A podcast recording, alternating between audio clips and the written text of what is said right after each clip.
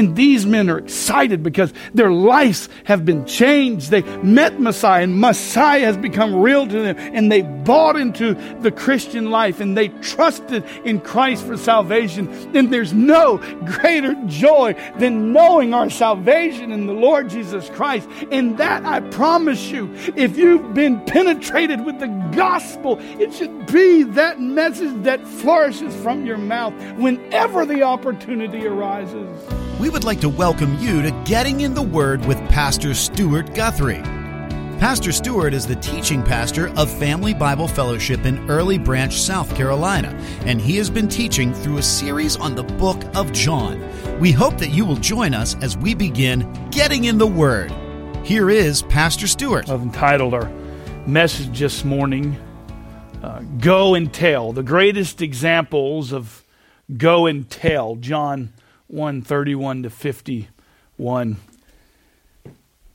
You ever had some really good news that you were dying to tell somebody? You know, I was sitting in my office and I was trying to think, okay, what, what kind of good news in my own personal life have I had that I just couldn't wait to tell someone? And then I rem- remembered uh, the seven children I have. And I remember when my wife would get pregnant and, and she would reveal it to me in some tricky little neat way. But then there was always the excitement of, of reaching out and telling everybody else that we're going to have number seven. and they would look at us like we were crazy, like they still do. But it was always really hard to contain my excitement. Maybe you've received that same feeling with your children. A matter of fact, I was fellowshipping with a brother in Christ, and and uh, he revealed to me, and I kind of felt special because nobody else had known. And he told me they were going to have another baby, and he was so excited. He said, "Don't tell anybody yet. We we can't announce it yet." But it, you know, the the excitement just came out of him. You know, I say your secret's good with me. But maybe you've received news at some point in your life that you're excited about to tell others. Maybe it was a new car hey, come out and, and look what I got. You know, a new boat. You want to see my new boat and go fishing? Uh, new golf club, whatever it is, new horse, uh, you know. Whatever it is, there's something in your life that you've been so excited about to tell others. And we love to go and tell the things that we are excited about. And listen, today's passage from John is simply about this reality a story of, of men who were excited to go and tell. And I think it's always good to ask the question. And I want to ask you this morning what is it that you're always willing to go and tell? What excites you that you're so ready to reveal to people? Because whatever it is that floods your mind, whatever it is that is consistently proceeding from your mouth, whatever it is that you are so quick to tell others that you're excited about, is that which fills your heart. Let me elaborate for just a moment. Many of you are aware that I was away last week. Um, I, I, I, considered myself on a mission trip, and my mission was uh, undoubtedly successful. Um, my mission may not be what you think, and so here's a few photos that I wanted to share this morning. Um, many of y'all know that we uh, we got 20th place out of 120, 22nd place out of 120 boats. It was a great event. I was able to fish with my brother-in-law Neil and so we snapped a few of these photos of my mission, and my mission was to catch fish, and boy, we caught them, buddy. Uh, we, we, we really did have a great time, and, and so there's Neil, you know, professional photographer I am. But the reality is, is we had a great time catching all of these fish. But I want to reveal to you the greatest catch of all. While we were in Hopedale, Louisiana, God did some work. It was the 25th of October, our fourth day of putting on a fish clinic. We awoke to a heavy rain. We had already been blitzed by a storm once, so we thought, okay, enough in one week to go fishing in the rain all day, but we caught fish all day in the rain. We just didn't want to get wet again, so we stayed in and we went to the local marina there, which was only in sight of where we were staying. And we went and we spent some time with some of the locals, their normal hangout where they have coffee and donuts. And so we spent some time there with the owner, Pat, and his son, Pat, and a young man, an older man by the name of Boogie. And you know, in Louisiana, they, they talk different than they talk here. You know, they go down and get some redfish down there. You know, go we go fishing and catch some redfish down there. And so we went up there and we were, Neil and I were able to uh, spend some time with the owner, Pat. And, uh, and here's a photo of our time there on the porch of the marina while it's raining. Um, had the opportunity to share the gospel with Pat in the blue. I don't think he came to Christ. He understood the gospel, but it never penetrated his heart. But what I want you to notice is the guy sitting on the left. That's his son. And while I'm sharing the gospel, his son walks up and sits down and begins to listen. And uh, when I'm done with his dad, his dad then is grateful, and I'm praying with him here because he says he wants to be 100% sure he can go to heaven. And so he's we're praying that God would reveal himself to him in an amazing way. And then his dad gets up and walks inside, and his son says, Hey, I got a question about what you were talking about. And I said, Okay, great. What is it? And, uh, and I was able to share the gospel with him as well, Pat Jr. And let me tell you what, Pat came to Christ. Now, Neil didn't get a shot of that one, but he prayed to receive Christ right there on that porch in front of all the people that were coming by. What a great opportunity. And I realized that we weren't there on a fishing trip, we were there on a missions trip. And the mission was God had a day designed for Pat to come to Christ, Pat Jr. So be praying for Pat Sr. there in the blue. Souls coming to Christ. It's my hope and my desire that as we leave today, you will all be encouraged that you have the greatest message to go and tell. That you have the greatest message to go and to proclaim. Now there's many topics that I could have talked with about Pat. You know, we were in a fishing tournament, so we needed to know where all the secret spots were and who better to talk to than the guy who owns the marina. And we talked about those things, but the message, the gospel, is what was important. What is it that you desire to go and tell? Turn with me, if you will, if you're not already there, to John 1. We're going to be looking at 35 to 51. There are four examples this morning that I want to highlight from our text uh, that we see arise. And if we are wise, we too, as they are, will be excited to emulate these four people. So, first, number one, we see John points his disciples to Christ. Secondly, Andrew points his brother to Christ. Thirdly, Christ commands Philip to follow him. And fourth, Philip points his friend to Christ. As we look through these verses, the common thread that we see is the fact that there's a bunch of going and telling going on.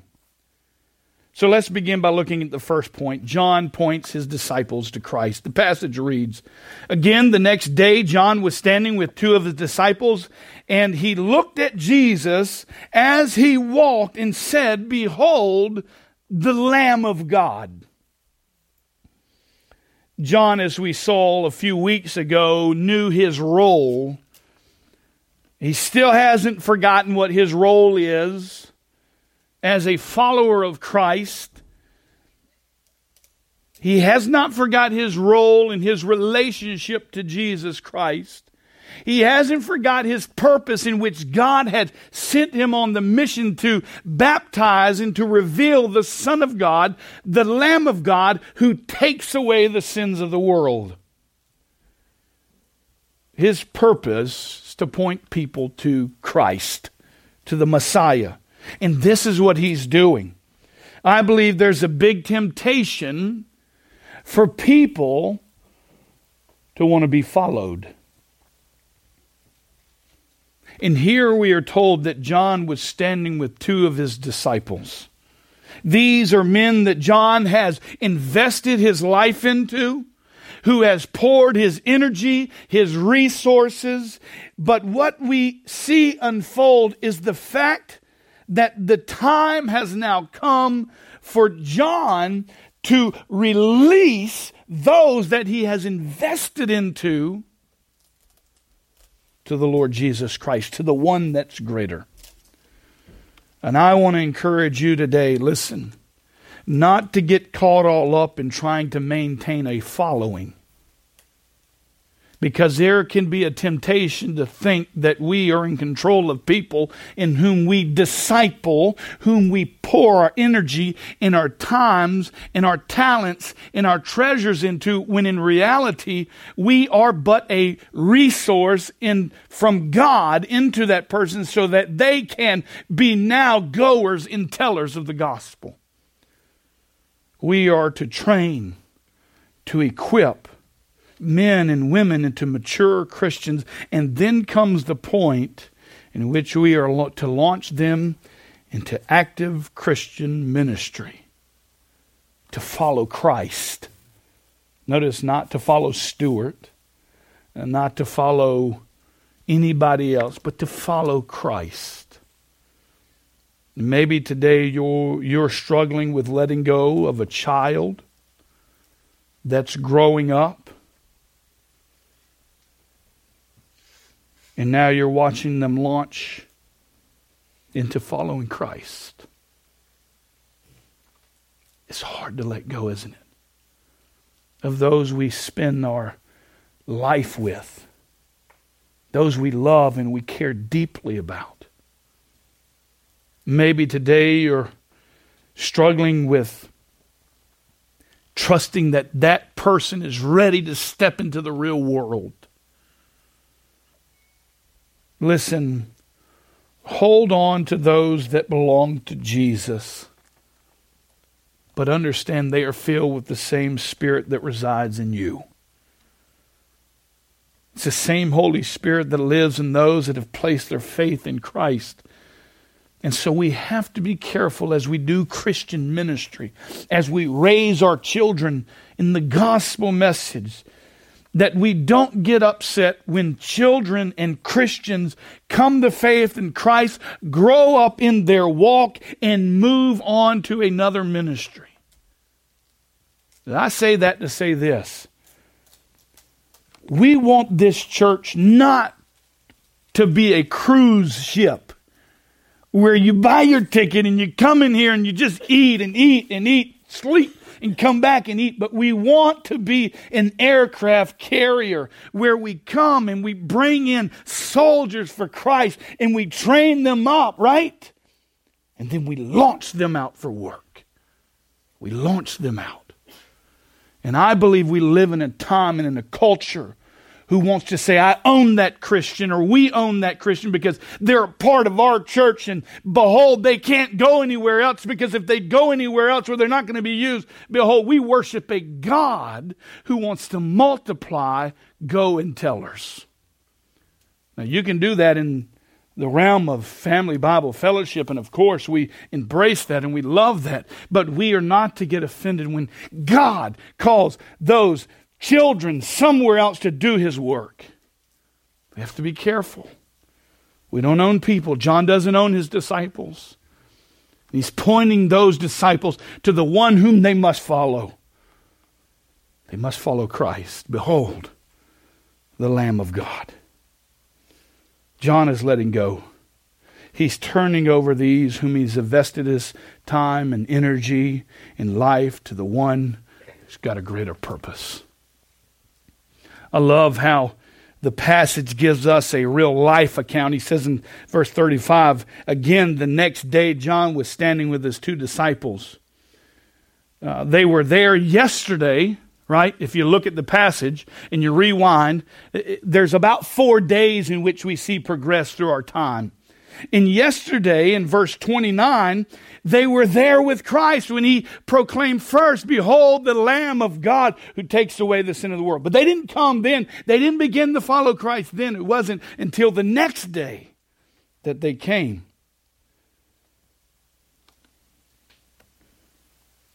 We don't own people. We just want people to serve Christ. And if that means God's calling you to somewhere else to serve Him in the capacity that He has designed for you, then you better believe we want you to be there. One of our purposes and one of our goals as a church is to expand to about 300 people. And then dropping 100 of those people into a new church plant and duplicating what's happening here there. We don't want to just be a source of, oh, you know, it's all about this little street and this point on the map. And I believe that God has the desire to reach not only this point on the map, but so many others that need the gospel. And so I just say that if God is leading you, if He puts it on your heart, then follow Him. Because there's nothing worse than pastors, churches, and ministries acting if they are the owners of men. God guides and God directs the hearts of mankind. And it's important that you and I follow His calling, His calling, His directions, so that we can go and tell and point people to Christ. And listen, sometimes the Lord points you in a directions that very few can understand. You, you do realize that, right? If you were in our Sunday school class, we kind of talked about that. God calls us to do things that don't make a lot of sense sometimes to others around us. Not one mentor of mine said, Come here to this church. Not one. He said, No, don't do that. Why? Because statistically it was a failure waiting to happen. But when God calls and God moves and God opens doors, if it does not contradict His word, because God's will never contradicts His word, then we obey what God calls us to do, even when it makes no sense. And I submit to you today the result of what you see is the result of a bunch of people obeying the Lord Jesus Christ, going where God is calling them. Are there other churches that have elaborate abilities to make you more comfortable, more programs, more resources? Yes, there is. But God has you here for a purpose, for one greater than maybe you could ever imagine. You look around this room at individuals, and God may have you here to minister to somebody in eyesight. John says he looked at Jesus as he walked and said, Behold, the Lamb of God. John is a great example of go and tell. And we should point people to Christ, the Lamb of God, as he does. So we see John pointing these two disciples, those that he is engaged in learning through the instruction from John, his followers, his apprentices. He is focused on Christ. His objective is making sure that their focus is not on himself, but on the Lord Jesus Christ. And so he says, as he looked, Behold the Lamb of God. Here he is, guys.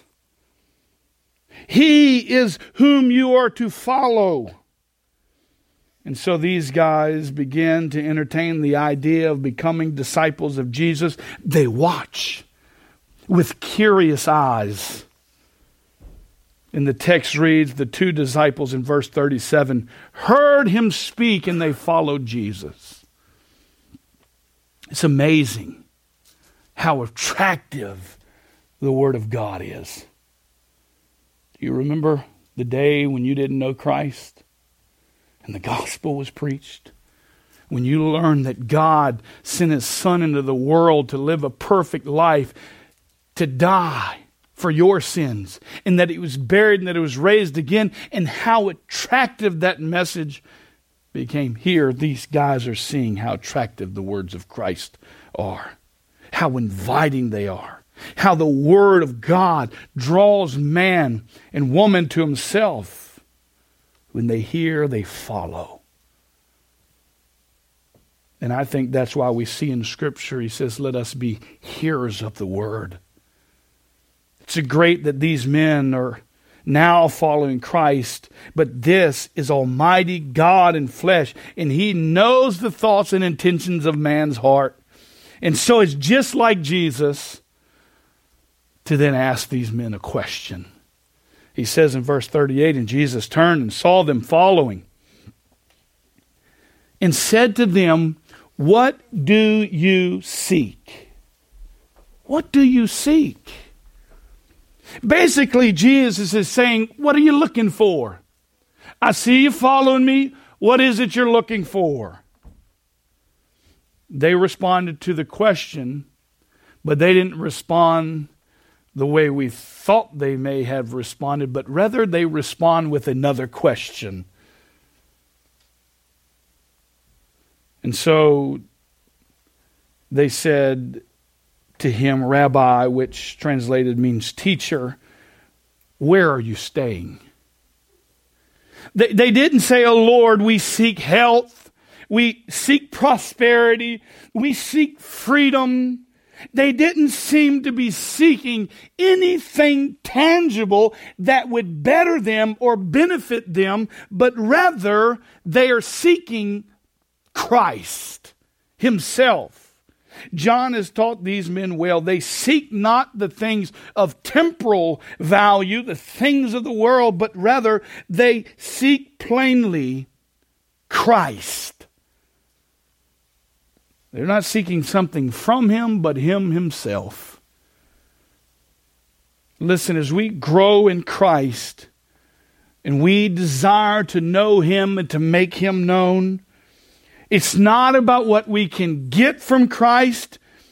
It's not about what we can get from Him who is able, but rather our desire should be like these men to simply desire for Him Himself, Christ, the Messiah. Do we study our Bibles because we want to gain something? Do we get on our knees and pray because we have a problem that has arisen and all of a sudden now prayer becomes important because, well, we need Christ now. We didn't need Him the last seven to 14 to a month to a year of our life, but now a circumstance has come and all of a sudden now we want to hit our knees. I think we have to ask ourselves, what is in my heart? Do, do, am I seeking Christ because He is the Messiah, the one who loves us and the one who cares for us? Or am I trying to gain something from him? And we, I submit, should seek after him because he's the Christ, and we should want to fellowship with our Father who is in heaven. Now, don't get me wrong, I'm not trying to tell you you shouldn't pray when you're in need. Don't, don't, misunderstand me. A lot of times we go through those times because God sees that's how He can get us back to Himself. Do we seek the Lord Himself to simply know Him and to make Him known? You see where to go and tell because of what He has done not to come and get. They wanted Christ. Not at this point was there any other agenda. And so they dodge the question and reveal what they are truly seeking. Where are you staying? Because we want you. And so Christ, knowing their heart, speaks to them and says, You want to know where I'll be? He said this in verse 39 Come and you will see. He doesn't ever lay it out all on the table, does he? Boy, it'd be nice. Just say, just tell me, come on. Well, that's not the way a lot of times it works. Because there is a level of faith in which the Lord wants us all to progress in. If He just laid it all on the line, what room would there need to be for faith? And so he said to them, Come and you will see. And so what happens says, So they came. And they saw where he was staying, and they stayed with him that day, for it was about the tenth hour. Jesus has now invited them personally to follow him, and they do. They come and they see and they spend time with him from about 4 p.m. onward. And what we find is that this visit instituted the beginning of their intimate relationship with Christ.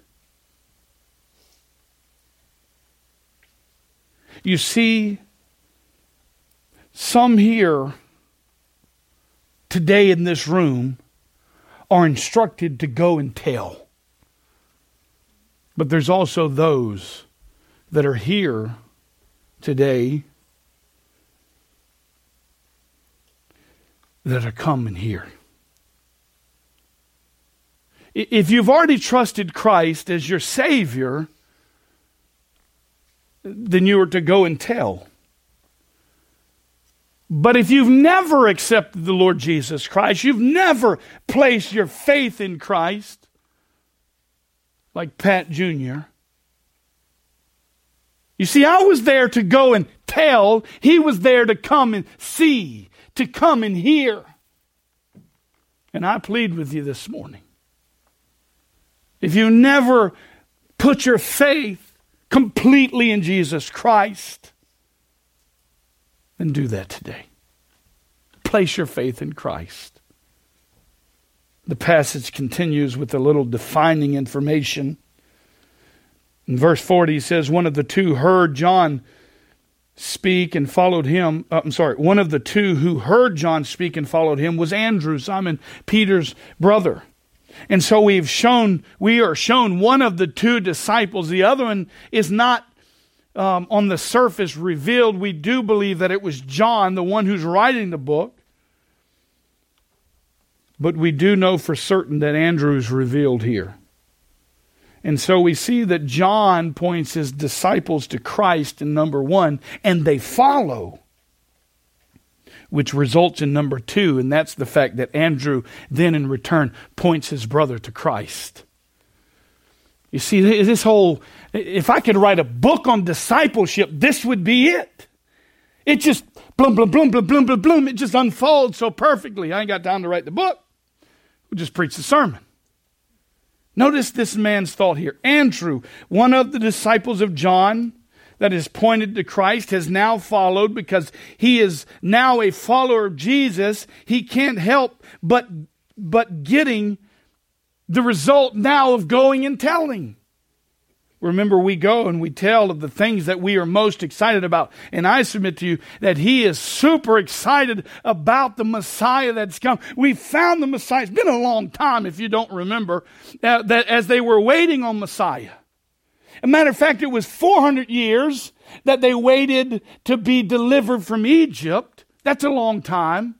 And then the, uh, later down the road, there was 400 years of silence, and all of a sudden, out of the blue, Messiah comes. You better bet they've been looking, and here he is, and they are following him. And now that they are following him, it results in being goers and tellers. And here Andrew goes and tells. And he says in verse 41, he found his, he first found his own brother Simon and said to him, We have found the Messiah, which translated means Christ.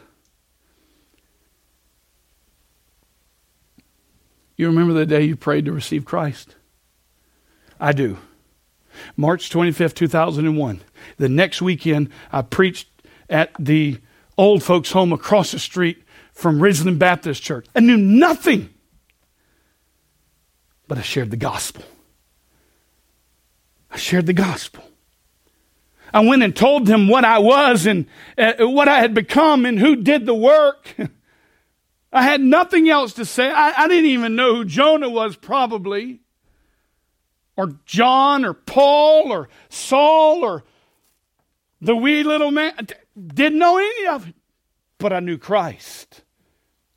And I knew that from that point on, God would have me to go to tell.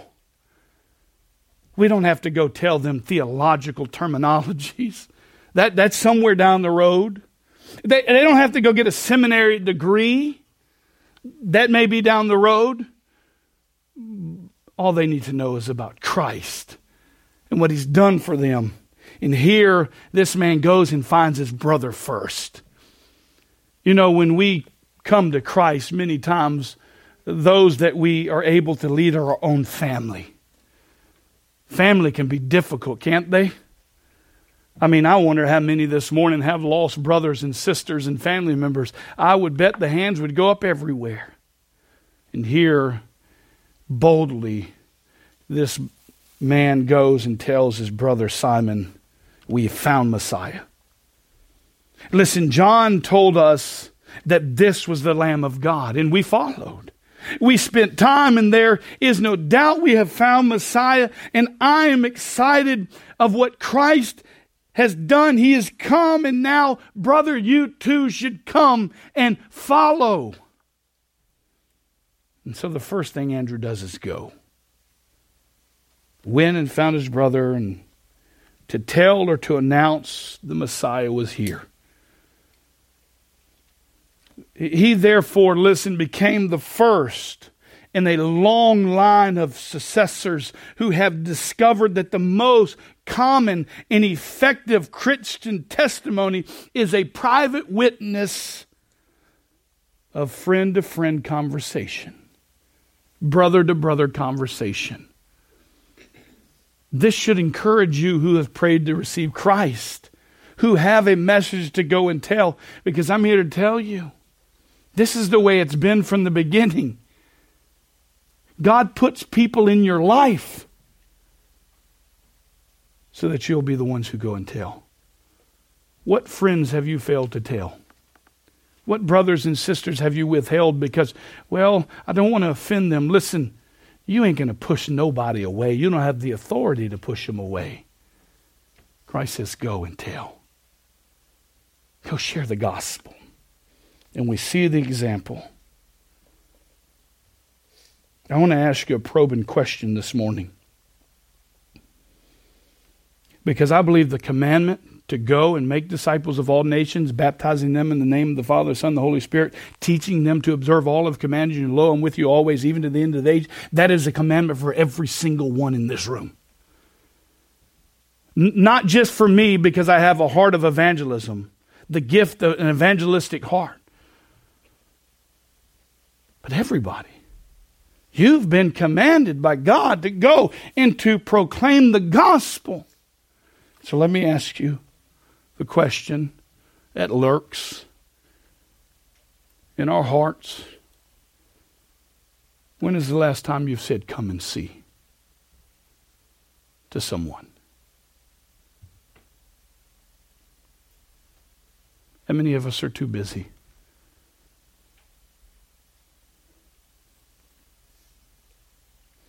I believe they're walking around everywhere, ready to be saved.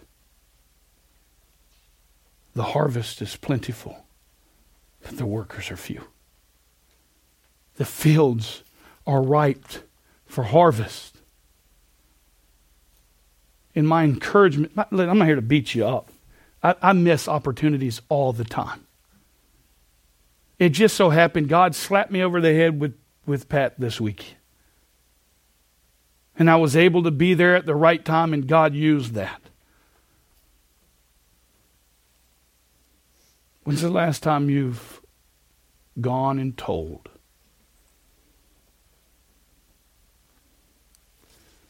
These are real life examples of men that were men that were impacted by Christ, and the results are consistent. Th- this is the result of a transformed life. Now, I didn't win the $900 million because I didn't play, but I was hoping one of y'all did. but listen, I mean, think about it. If you'd have won that $900 million, because it was like a billion and a half dollar lottery, I think, um, would you have gone and told? I mean, most people say, "No, I'd have got it privately." Listen, we would have known. I mean, all, you know, all of a sudden you you live in a different life. We we we are excited about things, and we tell people things that we're excited about. And these men are excited because their lives have been changed. They met Messiah and Messiah has become real to them and they bought into the Christian life and they trusted in Christ for salvation. And there's no greater joy than knowing our salvation in the Lord Jesus Christ. And that I promise you, if you've been penetrated with the gospel, it should be that message that flourishes from your mouth whenever the opportunity arises whenever it arises. So we have to ask ourselves, how am I doing? And if you've not done it, my point's not to beat you over the head with the Bible and say, get to work, boy, girl. But my purpose is to say, listen, you can do it. And you have a message. And be ready because they most likely will reject. If I would have stopped with Pat Sr. and said, Well, I give up, that didn't work, Pat Jr. maybe would have never received Christ. I don't know that. Maybe he died. I, don't, I have no idea. But all I'm telling you is you, you stop when someone says no. It's not your responsibility or mine to save a soul. We're simply to go and tell simply to go and tell.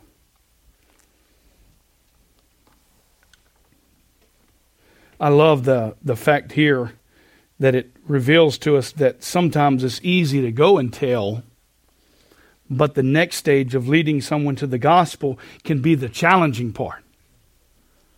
Right? If, when I shared the gospel with Pat Jr., if I'd have just stopped and said, All right, have a nice day, goodbye, he probably would have never taken the next step of faith. It wasn't until I probed with a little bit more questioning that I was able to walk him through and he and the light bulb went off and I saw the Spirit of God illuminate his eyes. There's nothing greater. There's no greater joy.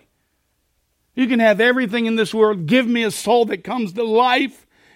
And boy, I'll take it every time. But most of the time, they're going to say no. But when they don't, and you go and tell, then we need to continue to the next because in verse 42, the text continues He brought him to Jesus. He didn't just go and tell and stop and say, Have a nice day. No, go and tell. Now come and see. Come and see. And he takes them to Christ. Old Andrew has brought them in. Not only is he going and telling, but he is beginning a process of bringing a man to Christ, presenting him before the king. I love how all Andrew did was go and tell and then turn around and came and brought him to Christ. He didn't save the brother, he simply brought the brother. Behold the Lamb of God who takes away the sins of the world. And while you and I can't bring men to Christ, women to Christ, children to Christ, face to face, we can go and tell and bring them to His Word. You see, they brought them to Christ. We bring them to the Word, who reveals Christ, which is full and complete and lacking nothing. When it comes to Christ, that's Him who begins the work. And so in verse 42, it says He brought him to Jesus. Jesus looked at him and said, You are Simon, the son of John. You shall be called Cephas, which is translated Peter. He basically said, Simon, you now have a purpose.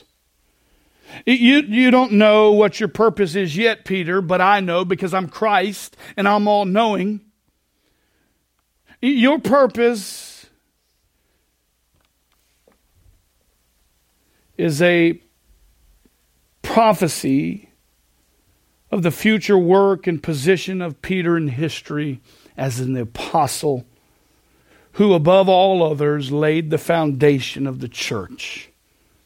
Among the Jews on the day of Pentecost and among the Gentiles by the conversion of Cornelius.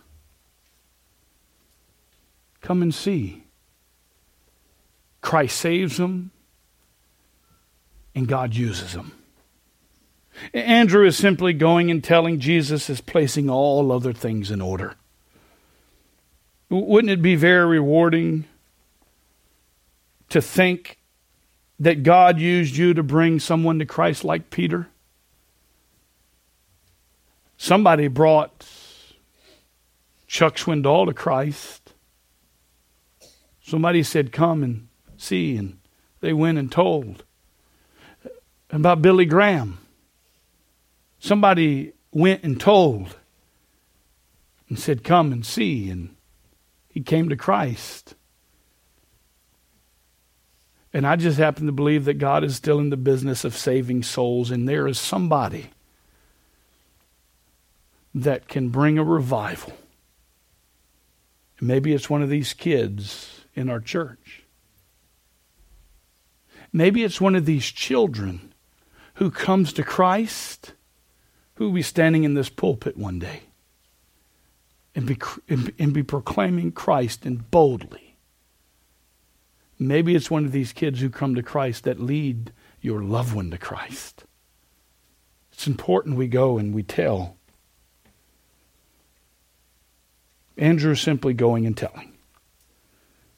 We are to go and tell of the good things that God has done in our life, to proclaim the gospel and to watch God do his thing. And I believe that Andrew and John are both great examples of the progression of becoming disciples of Christ. The teacher, John, teaches the student, Andrew, and I believe that John is the other disciple of whom he is writing this book, and the student commits his life to following the one whom his teacher has taught. And as a way outcome, the student then becomes the teacher and now is leading his brother to becoming a follower of Christ, of the one whom from the beginning was taught about. You see that progression? We have a great picture of discipleship unfolding before our eyes. True disciples are disciple makers. Disciple makers. And so we find John points his disciples to Christ and they follow.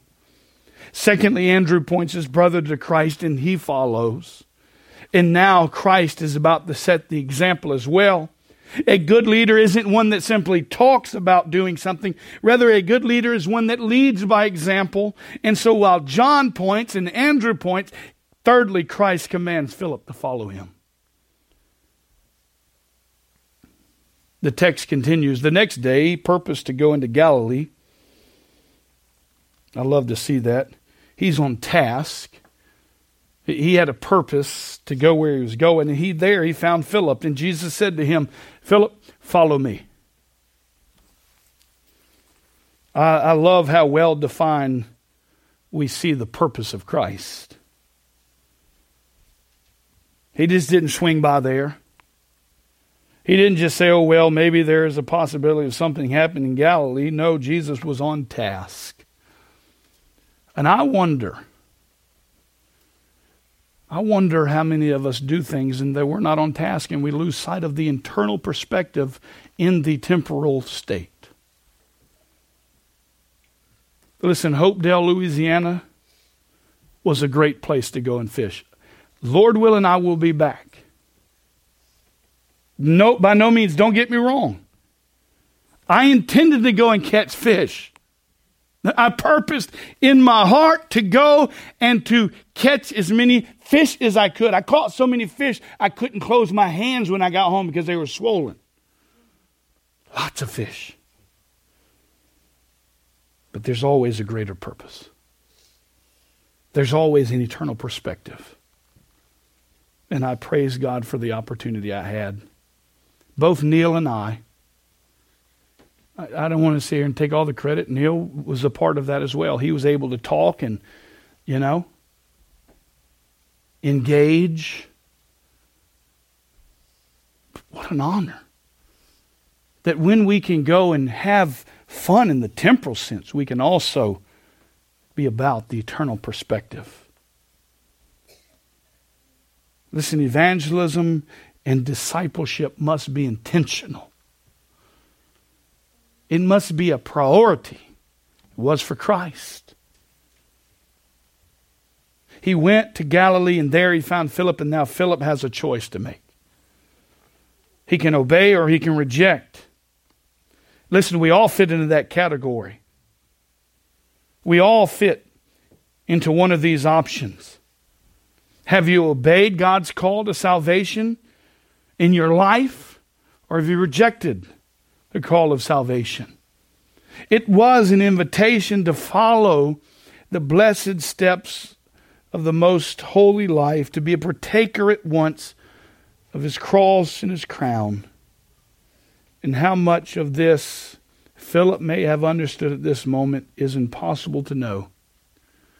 But whether much or little, he is not disobedient to the heavenly calling. Listen, today I plead with you to be like Philip, to obey the call of God in your life. And maybe you've rejected Maybe you've said, I'm not convinced of this whole Jesus thing, and I pray that God will reveal His truth to you. When He does, my next prayer is that you will not reject, that you will stop rejecting the gospel.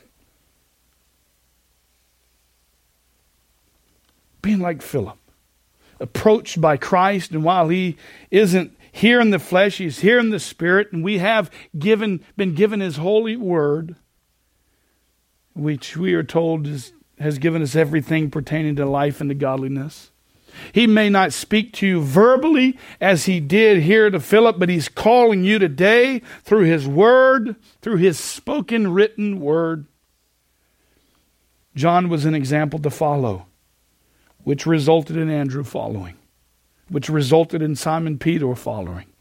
And Jesus was an example to follow, which resulted in Philip following, which we will see results in Nathanael following. It's a go and tell of what we see going on. That which is valuable to you, that which is treasure to you, that which you can't contain and withhold from others is that which is Christ should come out. Jesus finds Philip and says, Follow me, and he follows. And in verse 44, we see now Philip was from Bethsaida uh, of the city of Andrew and Peter. Now, the city of Bethsaida was of Galilee, was on the western shore of the lakes of Galilee, not far from Capernaum. And it was considered a fisher's paradise, a fisherman's place. A matter of fact, the name stands for a house of fishing. It, was a place where all three disciples were from. It was a place of common people, where common people lived. I just love how God always uses common people to bring about his purpose. And so, if you're here today and you say, you know what, I, am having a hard time, I can't go and share Christ, I want you to know that God uses common people. And if he can use somebody like me, he can use you. He can use you in a great way. If He can use men like Saul, who's converted to Paul, He can use men like you, women like you, children like you. Now, Philip, as we will see, was a man that desired to be a follower of Christ, and more so a disciple of Christ, that made disciples of Christ. And this took place by the way we see Philip's idea of go and tell. So John points his disciples to Christ, they follow. Andrew points his brother to Christ, they follow. Christ commands Philip to follow, and he follows. And we come to the fourth and final example, and that is Philip points his friend to Christ.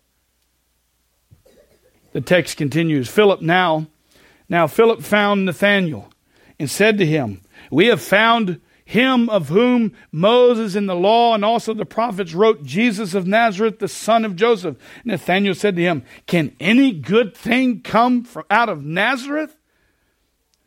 What did Philip say? he said, Come and see. Come and see. Come and see. John leads Andrew, Andrew leads Simon Peter. Jesus calls Philip, and now Philip leads Nathanael. We see a bunch of going and telling. And all I wanted you to understand and leave this morning is the idea is this. This is the expected method in which we as Christians, when we come to Christ, are to follow, to go and tell.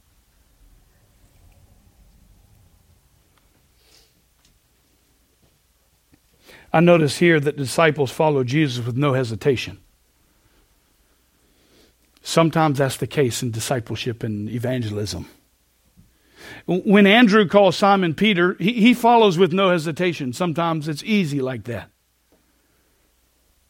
When Christ tells Philip, Follow me, he responds and follows, no hesitation. It's not always that way, folks. But notice when it comes to Nathanael, we find a man that questions the validity of Philip's proposition. We have found him of whom Moses and the law and also the prophets wrote, Jesus of Nazareth, the son of Joseph. But you know, Jesus knows how to handle doubters, right? In John 5, we'll see later in verse 39, he says this very idea you search the scriptures because you think that in them you have eternal life, but it's in these that testify about me. Jesus is the one of whom the Old Testament pointed to. But hey, we can try and convince you, Nathanael, but rather than me trying to make you believe, why don't you, Philip, just come and see for yourself? There's a lot of going and telling happening, coming and seeing happening. The text continues in verse 47 Jesus saw Nathanael coming to him and said to him, Behold, an Israelite indeed, in whom there is no deceit. Nathanael said to him, How do you know me? So he does end up coming. He ends up coming doubtful, but he comes anyways because when we hear of something that has the possibility of being as a big a deal as this was, you go and see. And Jesus sees this fellow coming, knows that he has doubt in his heart, because remember, he is deity. In the beginning was the Word, and the Word was with God, and the Word was God. And so we see Jesus saw Nathanael coming and said, Behold, an Israelite in whom there is no deceit. Here, Jesus calls Nathanael an Israelite indeed. Can be a bit confusing. But the reason uh, why Nathanael is called a genuine Israelite is his freedom from falsehood. He affirmed Nathanael as a genuine student of Torah, a righteous Jew taught to live in accordance with all the light he had had. He can make a judgment on his own. And as we see, Israelites are important because God delivered the Israelites out of Egypt. Christ can see the hearts of man. And while Nathanael is confused, he is wondering still, how is it that you know me, Christ? Nathanael said to him, How do you know me? Well, we have the whole story. We can see it unfold. We can, without a doubt, explain how it is that Christ knows this man because he is the Christ, the Son of the living God. He was there with God and was God and came down from heaven to live among men that we might be saved. And so the question at hand, Jesus answers. says, Before Philip called you, you were under the fig tree, and I saw you. Not only now do I need to know who you are, but how do you know where I was? This was simply amazing to Nathanael. No one could have known about what took place unless you were there.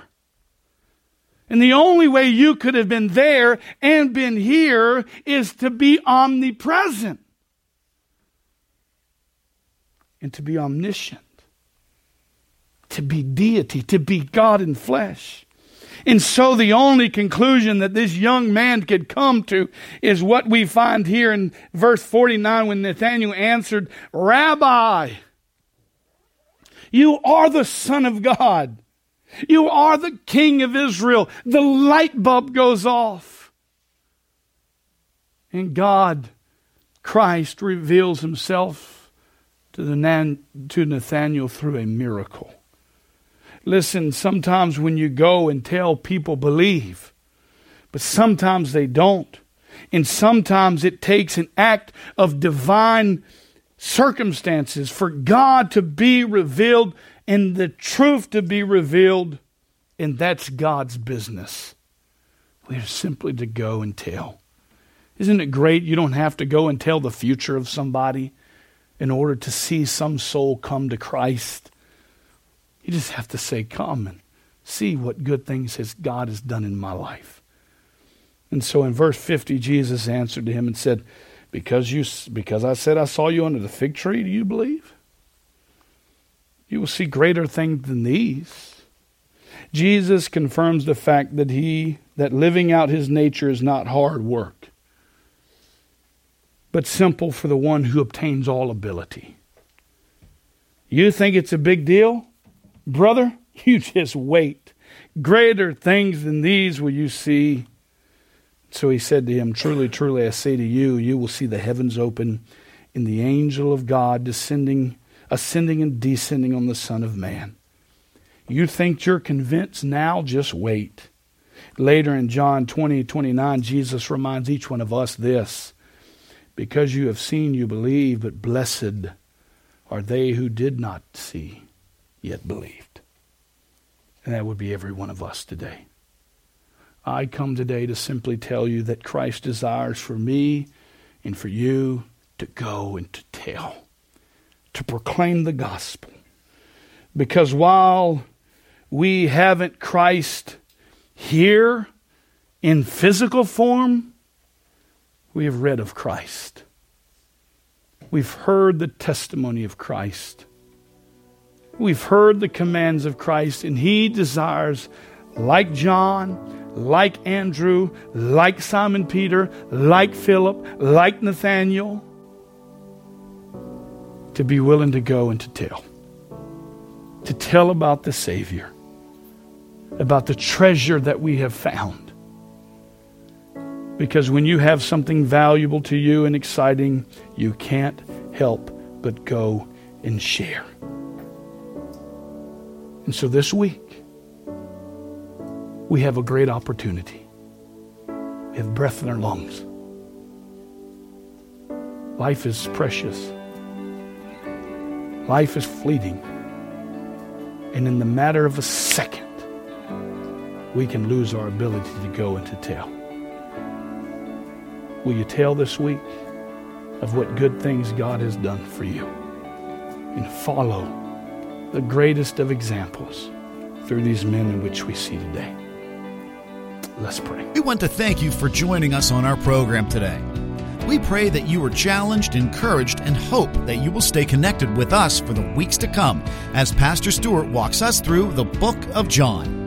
If you don't have a church home, Pastor Stewart would like to personally invite you to join their worship service at Family Bible Fellowship in Early Branch, South Carolina.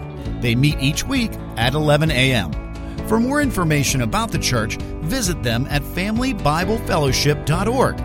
Thanks again for being with us and have a great week.